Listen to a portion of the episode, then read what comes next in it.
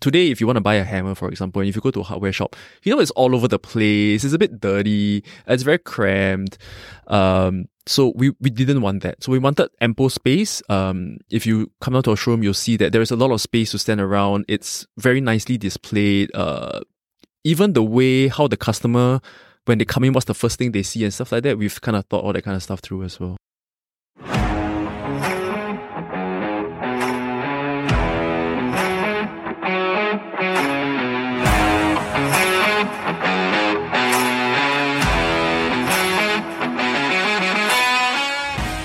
Our guest for today's episode is Han from Benjamin Moore Singapore. What do you think that stops Singaporeans right from doing what you did? did? So it's not easy a lot of times, um, and I think the biggest factor is the uncertainty. Right. So there are a lot of businesses that start and fail. Hmm. I think there's something like ninety percent of businesses don't make it past their first year or something Right. like that. Uh, and so as Singaporeans, we are brought up to follow a certain kind of uh, route. Right. Uh, you study hard, like Ash, you said, if you study hard and you follow certain ways, you, you excel in the things that they ask you to excel in, then the government will kind of create a very nice environment, Right. comfortable environment for you Right. to excel in Singapore. So we are used to this certainty. Right. Uh, We are it's al- sold this certainty, right? we are sold this certainty, yeah. If I get uh, how many points from my O levels, I can go to this school. Right, right, right. If I get how many points from A levels, I can go to this uni. right, right. So I think it's the uncertainty that holds a lot of people back. Okay. Yeah. And how do you get over that? How were you so sure? I guess at some point the uncertainty didn't matter as much as uh, what I wanted to do. lah. Right. So the push was very, very hard. The push was yeah, that's Okay. right. Yeah. Right. Was it the push from, okay, you know, I'm tired of doing this job. I'm tired of, you know, dealing with these people at work. Was that the push or was the was it like a pull Mm. telling you that, you know what, this is not what I want to do. I want to do something else and I was pulled towards that entrepreneur. Yeah. I mean, I think Leo column A, Leo column B. So, Yeah. like I mentioned, I mean, the culture in DBS is really good. Like, Right. if you compare it with, I mean, I've never worked at other banks, but people who come over from other banks and stuff like that, like the senior management of DBS have created a very, very good culture. Right. And it's not like I hated my colleagues and stuff like that. I, I, in fact, I still hang out with them once in a while. I drink with them once in a while nowadays as well. But it's just that I realized that in order to kind of achieve what I wanted, which is to have certain control over processes and stuff like that, there is no corporate job in the world that's going to offer that to you. Right. Uh, and I always try to live my life um, rather than try to avoid certain things. I just want not to have any regrets. Mm. So at the age, uh, I think it was about 26 or 27 years old, I always felt that, okay, um, if I decide to stay in DBS, yeah, I'll probably be comfortable, you know, decent money and stuff like that. But maybe some part of me will regret. Right. But if I start the business, I don't think, even if the business fails for whatever reason, I don't think I will regret leaving Right, right, right. DBS. I mean, knowing you for so many years, you knew that it, it, it couldn't have been the working hours because you knew you were going to put in even more Mm. hours in your own business, right? Yeah. So it wasn't the working hours. Yeah. It wasn't the money because you're at a stable place, Yeah. right? Uh, what what was it that you think was the biggest push from your corporate job? Uh, it's just the fact that uh, I had no control over the processes and systems Right, in place. right. lah. Yeah, I, just some things that I mean, like if you ask me to do a certain thing, and if I can understand the rationale, I will just do it. Right. But like I mentioned, I hate it when people say, uh, "Oh, just do it because it's always been done this way." Like that's not a Fair. And um, of course, I have to ask this question being Asian, right? Like, Yeah. how did your parents react, right? When you told them I'm quitting the bank Yeah. to start a paint business, They must have been happy. Okay, my son has, you know, graduated chemical engineers. right? yeah. Yeah, and then, oh, he's Like, going okay, to a he's bank. not he's not doing Yeah. engineering, but you know he's, he's going to be decently in a good bank and uh, Yeah. DBS. Everybody knows. Yeah. And then uh, mom, dad, Oh, I have only two months left, but, you know, I'm quitting. So my parents and I have a very comfortable relationship. lah. So they've always supported me in whatever I did. When I said I wanted to play water polo, um, they allowed me to do that. Okay. Uh, when I wanted to study, they didn't specify what I had to study in uni as well. right? Like do whatever you want, you know. Even when I wanted to sell insurance, they supported me and Right, everything as right. well. So they were always very supportive, and they knew how much I didn't really like working in a corporate environment as well. Mm. So the conversation, they always knew. Mm. It's not like one day I just sprung it upon them that oh I'm quitting tomorrow. Right. Um, but obviously, as parents, they do care for your well-being, so Right, they right, ask right. certain questions. But at the end of the day, they are very supportive in that Right. sense. lah. So during that, that two, three months when you and Ricky were having the conversations already, Mm. you were already like, you know, kind of keeping your parents in the loop that, Yep. that this is going to happen. Yep, yep. Right, right, right. So from the start already, they were quite chill about it. lah. they will ask questions, obviously, Yeah, and then yeah. as with, I mean, my mom is a tiger mom, lah, right? Right. So do how many assessment books, and kind of nonsense. Uh, so she asked me a lot of questions as Right, well. Um, and it's not like she's a business owner. It's not like she Right, understood right, anything. My right. parents are work corporate jobs their whole lives. Right.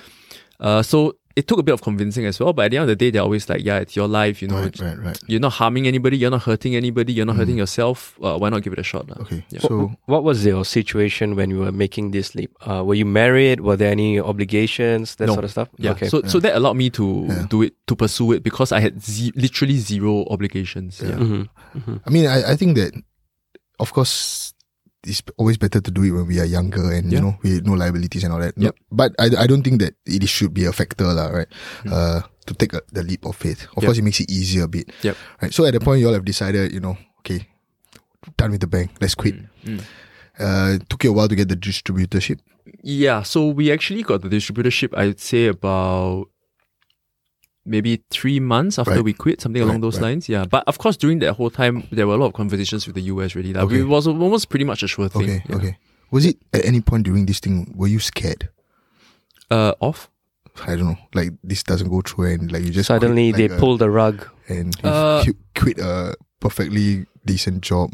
Of course, of course. I mean, uh, of course, there's always a bit of fear there as well. Right. But sometimes the fear is what drives you to. Okay. Is a, is a more powerful push factor, Right, right, right. You're scared of something, so uh, then that allowed us to. In fact, that spurred us on to you know have like a rock solid business plan, Right, a good path to profitability. It, it forced us to be very structured in our thinking. Mm, For mm. example, when we started, there were only the two of us Yeah. But we still held monthly catch ups because Mm. obviously we did different job scopes and stuff Right, like that. right. So we still have monthly catch ups. We have minutes. We do slides exactly like they do in DBS. So I take a Mm. lot of corporate um, kind of practices and I, I practice it right, now with my business as well. Right.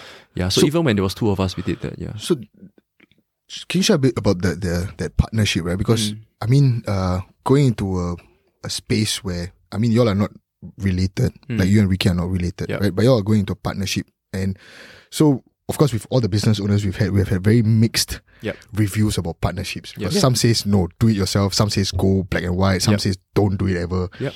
Some are just like yeah. And we have husband and wife Yeah, with partners. husband Yep, and wife. yep, what was, what was the yeah. conversation like with you and Ricky when y'all were discussing, you know, the, these roles uh, and responsibilities uh, of the business? So first and foremost, uh, I'm new to entrepreneurship. Not that new. So in uni, I actually kind of uh, tried to do a little startup. You know, you think you can change the world at that age. Yeah. So I, I did that as well. But You can still change the world, I believe you. I believe to a smaller, ex- change your world maybe. So Ricky actually uh, is a bit different from me. So he's always been a bit more entrepreneurial. right. So he started uh, some small businesses here and there. For example, he studied in NTU, so he had like a mukata store and stuff like that as well. So he had a little bit of business experience.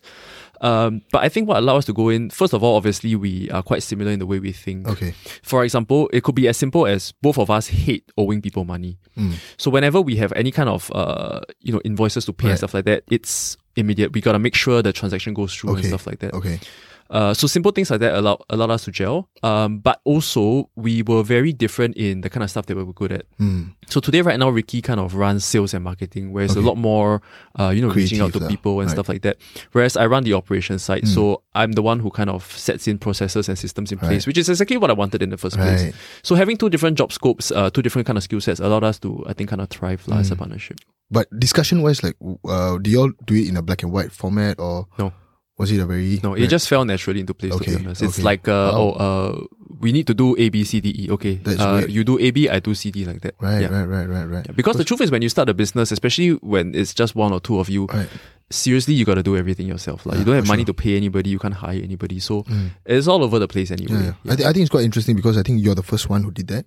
Like our previous guy who had a partnership, he was actually the founder, Mm. and then he roped in his best friend, Mm, mm. right? Uh, and then of course the husband and wives. But I think you're the first one who you all went in as a partnership and had zero uh legal binding uh documents. Uh. No, the only one was obviously when you kind of uh, incorporate the company, Yeah, then you right. got to talk about the shares and stuff like that. Yeah. In which case, I actually agree with, uh, uh, was it your uncle or something? The one who Oh, came from yeah. Australia and he Yeah, said that somebody has to hold a majority, somebody has Right, to hold a minority. right. Yeah. I completely agree with that. Okay. Yeah. Yeah, someone has to be the final decision maker. Yes. Even though, even for us, uh, we've not actually reached that stage where somebody has to overrule the other, because we try and guide our decisions obviously by rationale and logic. Right, right. Um, and if you can talk it out, you talk it out, lah. Yeah. But I, I strongly believe that's true as well. Were, were there ever moments or like heated moments where you were screaming at each other or shouting at each other, Not so much screaming, lah. But obviously we raised? We raised our voice a oh, little bit. yeah, Yeah. okay. But at the end of the day, we recognize that it's for the good of the Right, right, business. right, right, Yeah. right. It's I not a selfish. I think that's the most important thing, right? Like knowing that the other person wants to bring the business forward. Yeah. Right? Mm-hmm. And then once you recognize it, conversations become different also. Yep. Right. Because everybody's, whatever I'm saying is, I want the business to succeed. Yep. Yep. I think the, the fight comes in when I, I like you start taking things personally. Yeah, that's right, Are you just attacking me? Like the kind of thing, right? Yeah, that's right. Right. So starting the business, this was uh we're talking 2019, 20, 2019, yeah. right. So yeah. you were like, like right. Yeah. Three months of waiting and then finally the di- distribution. They said, yeah, go for it. So I mean, it's of course, like like I mentioned, It's it's, not, not really. so- It's just yeah. so much waiting, lah. So during that three months, uh, for example, we traveled to Taiwan together, uh, out of own expense to visit the distributorship there as well to see how they, you know, rent stuff and things like that. We chatted with the business owners there. Right. Uh, we crafted a, a business plan. We looked for uh, units to open up our first store and stuff like that. So we did a lot of groundwork there as well. lah. Yeah. there was a lot of confidence. I mean, yes, uh, you said it's a, almost a sure thing. Yeah. Yeah. Yeah. but yeah, it's, it's it's good to see that you were still, Mm. you know, preparing. Eventually, when the yes will come, we can eventually start a store. Yeah. So, take us through that process. You know, incorporating a company Mm. because you probably had to do that to accept the distribution Yep. from the US, right? Uh, and then you know, renting out your first store. Yep. Yeah. Take us through that journey. So obviously the first thing was to incorporate the company lah. So we but a bit lazy, literally Google like company incorporation services or whatever it was. Right. So we paid like uh I can't remember the company's name. I don't even I, I don't even know whether if it's they're a around. private limited, yeah, it's a private limited. Yeah. so it's around what, 500 bucks to just get started or something like that. So I think we paid a total of uh yeah I think a couple hundred dollars. So they incorporated the company and then you could use their registered address for mails. Uh, they help you set up your bank account Right. and stuff like that. They introduce you and to a people the bank. secretariat or something exactly, like this. Yeah, yeah. yeah. It's necessary on the ACRA to have a company Yeah, secretary. because uh, I just do- was just doing that Doing research, research, yeah, for, for yeah. this. Yeah. Mm. Mhm. right. Yeah. Yeah. And was that process easy? oh yeah, literally one meeting. Like Mm. li- we literally went down to the office and then we signed, signed, signed. Okay, everything done. Right. Yeah. Uh, and then what followed was uh, trying to secure an outlet. Mm. Uh, so we were looking for, uh, for example, a space where of a certain size. So we settled on 1,500 square feet for our first store. Okay. Um, we had ideas about how we wanted the store to look like, um, with inputs from the US, obviously. So Mm. US brands, for example, like Apple, every Apple in the world more or less have similar Certain designs. vibes, right, Yeah, certain vibes, um, stuff like that. So, uh, Benjamin Moore from the US also had these guidelines where we, not so much guidelines where you have no choice but to follow them. lah. Yeah. Because Yeah. it is their brand that you're also Representing, representing, yeah, at the same that's time. right. So so before this, Benjamin Moore didn't have a franchising model.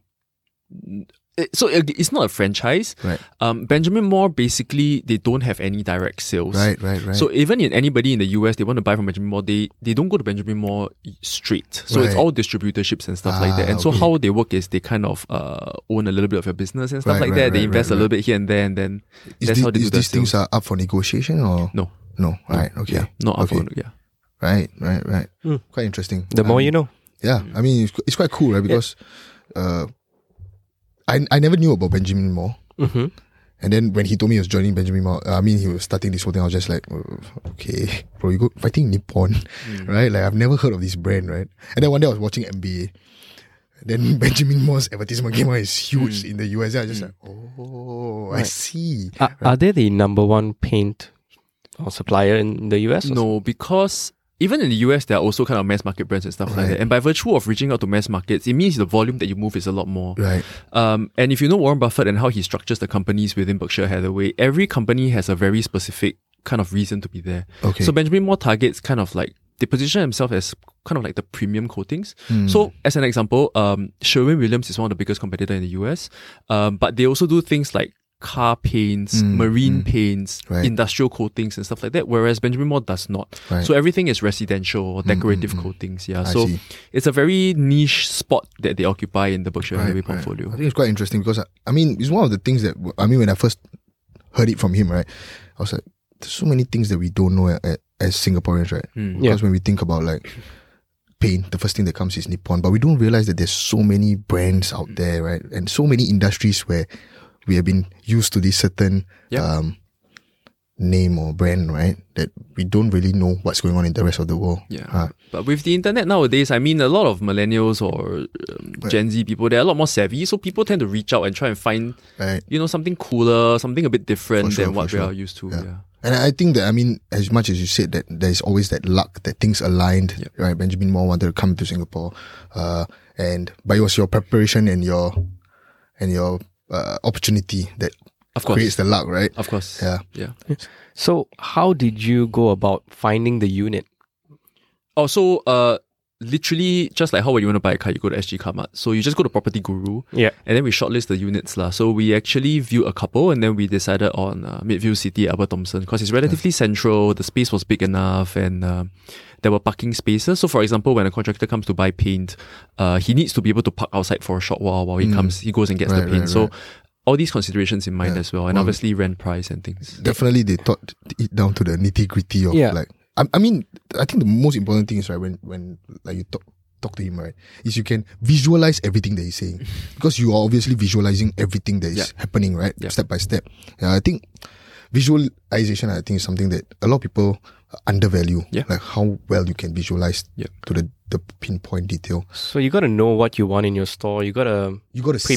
see. Yeah. You got to see how the, you want the store Like to, to look as, like, as right? you just mentioned, like a contractor needs to make a paint run. He he, Yeah. he needs to Right. Be able park park it. Yeah. yeah, So is it like a first floor unit? Or, it's a first floor unit. And what kind of mall is this? Is this like a Heartland mall or So it's not a mall, it's Right. an industrial space, Okay. but it's more SMEs than kind of like manufacturing Right, companies. yeah, yeah. Right. I think Grab used to be there for a bit. Yeah, so the Grab HQ used to be there, Gojek Uh, is there, yeah, Carro yeah, is there. yeah. So a couple of car dealers there and uh, a couple of interior designers Yeah, and stuff but like they that. got as a well. lot of things. I think they got a grooming salon for pets. There's like Yeah, yeah, there's yeah. a lot. so of, it's all like, over small businesses, but it's relatively clean. So, for example, one thing that we did not want was today, if you want to buy a hammer, for example, and if you go to a hardware shop, you know it's all over the place. It's a bit dirty. It's very cramped. Um, so we we didn't want that. So we wanted ample space. Um, if you come out to a showroom, you'll see that there is a lot of space to stand around. Yeah. It's very nicely displayed. Uh, even the way how the customer when they come in, what's the first thing they see and stuff like that. We've kind of thought all that kind of stuff through as Yeah. well. If you want to head down to their warehouse, it uh their showroom, Their it's at showroom, uh, Midview, Midview City, 24 Sin Ming Lane. yeah, Sin Ming Lane, Yeah. Bishan off Bishan. Yeah, Right. Bishan Yeah. Upper Thomson. It's a very very nice place. I, I go there sometimes to just have a coffee. Mm. Yeah. So yeah, I mean, so now everything is in place. Yep. You're moving forward, Mm. right? Then the big C arrives. which is COVID, right? oh yes, of course, yeah, yeah. So COVID so- was literally we incorporated in April 2019, and we started operations, uh, meaning we opened the doors to our showroom in August 2019. Right. So we had a little bit of a runway for about six months, and then COVID hit, and everybody had to shut down. Right. Um, so that was really, really difficult for us as Yeah. well. Uh, we were trying to find ways to do online or stay afloat, but it's not so easy for paints because, uh, first of all, it's heavy, Yeah. uh, and it's a bit fragile. Right. You can't get, for example, Ninja Van to deliver it. Right. Um, and obviously you can't see the colors online as well. You can't right. feel the quality of the paint and stuff like that. and that was we had something that you really struggle. wanted with your brand, right? Like Yeah. people get that kind of visualization, the exposure, being able to touch and feel the. was the whole idea for people to actually walk in to the store Yes. and then see the paint there itself Yes. instead of because I know once you look on a screen, different screens, it's different resolution. different resolution, you colors. you yeah. get a whole range. Right, the yeah. the color that you might be looking at might totally look different. yeah. Yeah. So, and I mean, with COVID also, like shipments were affected, right? Because a lot of things come from the US. Yeah. Right? So, uh, shipments, yeah, freight. I would say that the freight costs, uh, at least three hundred percent increase. Right. Wow. Yeah, for freight costs. So Right. for a container to come into Singapore from the US, because everything they call it, they control the quality quite strictly. So everything is made in US. That's how they position their brands Right. um, themselves in the US themselves. So everything is made in US. Everything has to come from the US, uh, from a particular Right, area. right. So for us, it's Oakland. So everything comes from Oakland. Uh, there are times where, uh, we didn't even be able to get ships. So we had a container, but we couldn't secure a, ship, ship, space Right. even if we were willing to pay times three, times four. Um, there was once where they picked up the empty container and they went to the warehouse to load in the US and they realized that the container had a hole. Oh my god. And so when they returned the container to try and get another one, the ship couldn't wait, so the ship left. oh, so we had to wait for the next ship, which was like, Right, I don't know, right, one month later or whatever it Yeah, was. and and the, the lead time is damn long, right? It's It- really It's long. not like like McDonald's where you can just go and order over the counter? Yeah. Right. How were you dealing with all these things like the the stress and all that, or were you just super like as usual, rational and you know no emotions, just step by step? I mean, definitely there were a couple of sleepless nights, more than a couple of sleepless Right, right, nights. right. But um, I mean, I think there's two parts to it. First of all, when you talk about running a business, then yeah, you gotta guide it by rationale and logic. Uh, okay, this is the situation. No point getting angry. No point getting upset. You can't blame COVID. Uh, why don't we try and do something? Right. Uh, maybe we try and get more shipments in if Mm. possible. Uh, we try and find different freight forwarders. Uh, we try and see if we can get, or, or rather borrow maybe certain inventory for clients that have already purchased from us from existing neighboring countries. Right. So we have a good relationship with the distributors in the rest of Southeast Asia, for example, Mm. as well. Um, but on the other side, how you cope personally, um, which I think is really important as well, uh, which is the mental side. So for me, my then girlfriend, now fiance, and soon to be wife, uh, she was really really supportive. So I met her in DBS as well. So her name is June, but basically she was very very supportive throughout. Right. Yeah. So I think the support system is very very important there as well. Hi guys, thanks for listening. Next week on Mind Your Business. But for me, I believe that a business does not need to be profitable. Uh, just for example, for the business to grow, a lot of businesses they leverage either debt or equity funding. And so when you have to borrow money, it naturally means that you are spending beyond what you are capable of. If you're always trying to turn a profit, you will never grow to where you can grow. So for example, if my profit this year is negative, that means I'm making a loss, but I'm able to borrow money to grow, then I think that's okay. And the, the, the key point is what is the reason for turning a loss? Is it because I'm expanding, I'm getting more inventory, I'm hiring people? Or is it because that the business model just doesn't work in Singapore? Hey, this is Han, and you're listening to the Mind Your Business SG podcast. Thank you for joining us this time. If you haven't already, subscribe to us on Spotify to get a new insightful episode every week. The Mind Your Business SG podcast is hosted by Arshvyn Prakas and Tahmid Nasif. Thank you to Naim Lutfi for our intro music. And if you've enjoyed our show, consider rating us. It will help us grow the show and make the future episodes that much better. Have a question for Ash or me? Head over to our Instagram page at Mind Your Business SG and ask away. We read every submission and we might just answer yours in a future episode. If you would like to support us personally, you can reach out to Ash for your finance needs and myself for any creative business solutions. We'll see you soon.